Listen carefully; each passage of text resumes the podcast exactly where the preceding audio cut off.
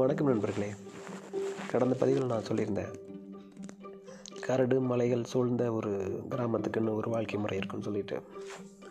அது என்ன மாதிரி வாழ்க்கை முறைனா வானம் பார்த்த பூமிக்கு என்ன வாழ்க்கை முறை இருக்குமோ அந்த வாழ்க்கை முறை தான்.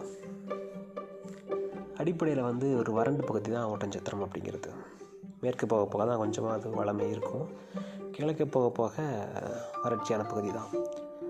ஒரு கரட்டுடைய அடிவாரத்தில் நாங்கள் இருந்ததுனால எங்களுக்கு வந்து முழுக்க முழுக்க பாறை பகுதி தான்.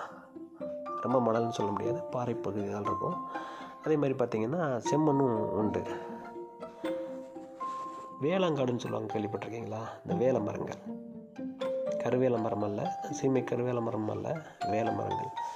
அதாவது அதாவது உங்களுக்கு வந்து மஞ்சள் கலரில் அந்த மரம் இருக்கும் முள் மரம். அந்த மரத்தோடைய குச்சி ஒடிச்சு பல் விளக்கலாம். தோற்பு மிகுந்தது.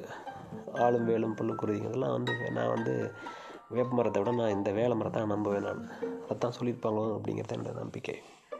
அவ்வளோ துவர்ப்பு தன்மை மிகுந்தது. ரொம்ப நல்லது அது நிறைஞ்ச வேளாங்காடு தான் இருந்திருக்கு ஒரு காலத்தில். அதன் பிறகு காட்டை திருத்தி நாடாக்கியிருக்காங்க. இந்த காலஞ்சிப்பட்டியில் பார்த்திங்கன்னா ரெண்டு முக்கியமான கதாபாத்திரங்கள் உண்டு. ஒன்று வந்து காளஞ்சியம்மன்.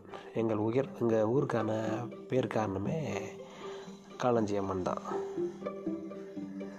அது வந்து இந்த ரங்கநாதர் கரடு அப்படிங்கிற மலைக்கு கீழே மலைன்னு சொல்லக்கூடாது கரடுன்னு தான் சொல்லணும். அதுக்கு கீழே வந்து அமைஞ்சிருக்கு அடிவாரத்தில். ரொம்ப எனக்கு பிடித்த கோவில் அது. எந்த பெருந்தெய்வத்துடைய சாயலும் இல்லாத ஒரு கடவுள் அது. எங்கள் ஊர் கடவுள். அது ஒரு கதாபாத்திரம்னா இன்னொரு பாத்திரம் என்னன்னு கேட்டிங்கன்னா ரங்கநாதர் கரடு.